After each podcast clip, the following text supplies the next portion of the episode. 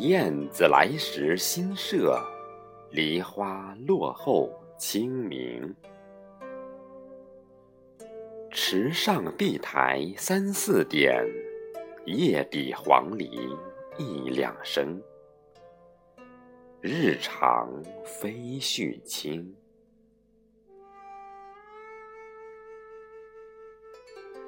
巧笑东邻女伴，采桑径里逢迎。一怪昨宵春梦好，原是今朝斗草营。笑从双敛生。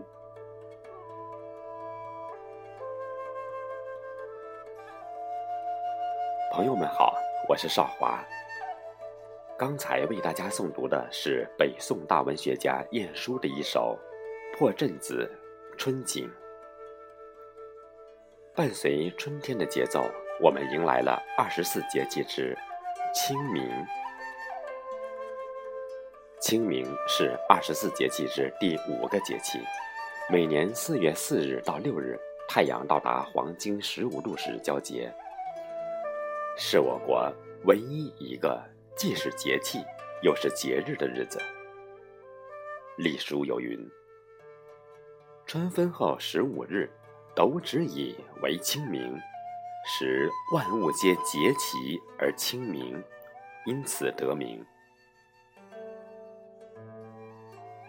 作为节气的清明，时间在春分之后，这时冬天已过，冰雪消融，草木青青，暖阳盛放，春回大地，万物复苏，自然界到处呈现一派生机勃勃的景象。据《月令72候》集解，我国古代将清明分为3候：1候桐始华，2候田鼠化为乳，3候红始现。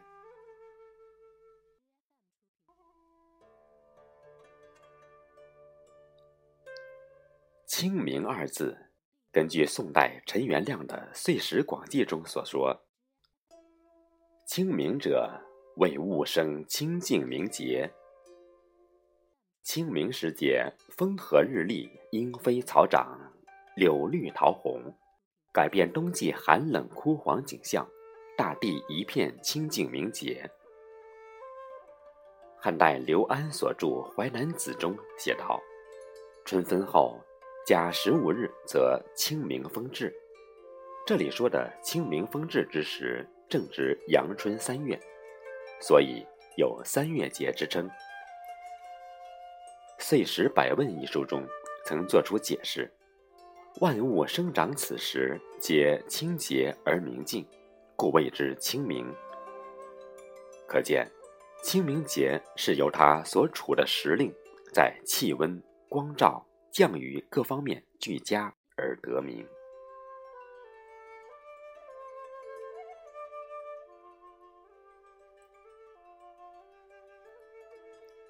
我们经常会看到清明、清明节、寒食节以及上巳节等不同的说法，其实这是不同的概念，在这里为大家简单梳理一下。首先，清明最早只是24节气之一，而清明节在仲春与暮春之交，也就是夏历冬至后第108天。清明节的起源，据传始于古代帝王将相穆季之礼，后来民间一乡仿效，于此日祭祖扫墓，大约始于周代，距今已有2500多年的历史。是中国重要的10年8节之一，与端午节、春节、中秋节并称为中国4大传统节日。古时清明节又称为踏青节、3月节、祭祖节、扫墓节、扫坟节和鬼节等。同时，它与7月15的中元节、10月初1的寒衣节并称为中国3大著名鬼节。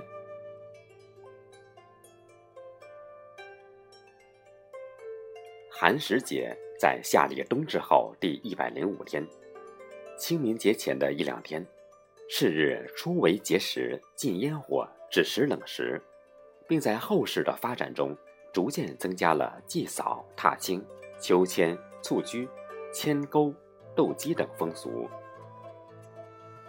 寒食节前后绵延2000余年，曾被称为中国民间第一大祭日。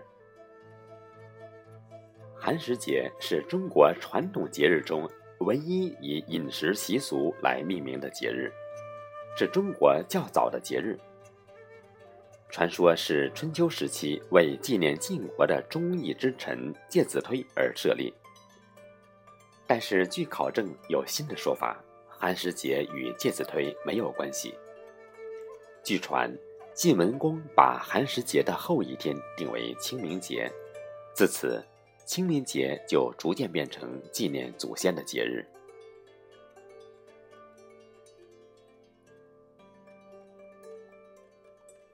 上巳节，古时在3月初3举行，主要风俗是踏青、拂戏，反映了人们经过一个沉闷的冬天后，急需精神调整的心理需求。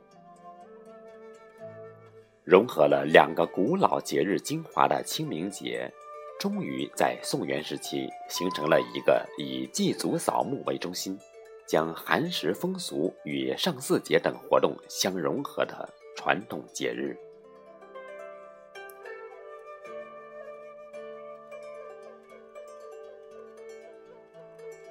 清明节的习俗有很多，除了讲究扫墓、禁火，还有踏青、荡秋千、蹴鞠、打马球、插柳等一系列风俗活动。在饮食上，清明节也有专门的节日食物。由于寒食节与清明节合二为一的关系，一些地方还保留着清明节吃冷食的习惯。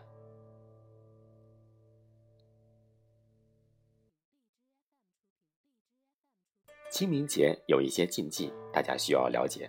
首先，孕妇不能扫墓，不要在墓地拍照，忌穿大红大紫，外人不要参与他人的扫墓，身体不佳者避免扫墓，坟头草必须修整，忌洗骂非议先人等。民间忌使针，忌洗衣，大部分地区妇女忌行路，傍晚以前要在大门前撒一条灰线，据说可以阻止鬼魂进宅。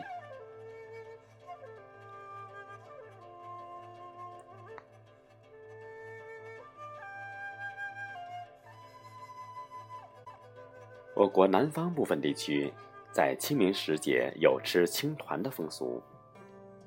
此外，每到清明，家家户户都要做一种叫清明果的食物，那是扫墓时用来祭奠先人的。在完成祭祀仪式后，将祭祀食品分食。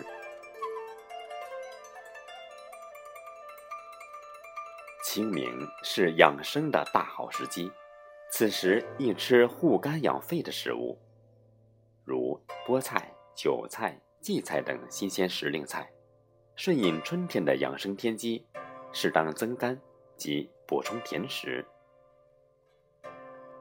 清明最好的养生茶是菊花茶、绿茶和红枣茶，能起到润肺护肝的效果。好的，各位亲爱的朋友，刚才为大家简单分享了关于清明的话题。在本次节目结束之前，我为大家分享一首四关书院院长廖宾宇先生清明有感而作的五律《清明》。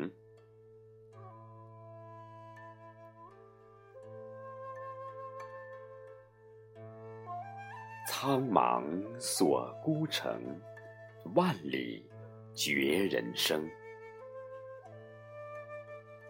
寂寞生气象，高寒卧烟云。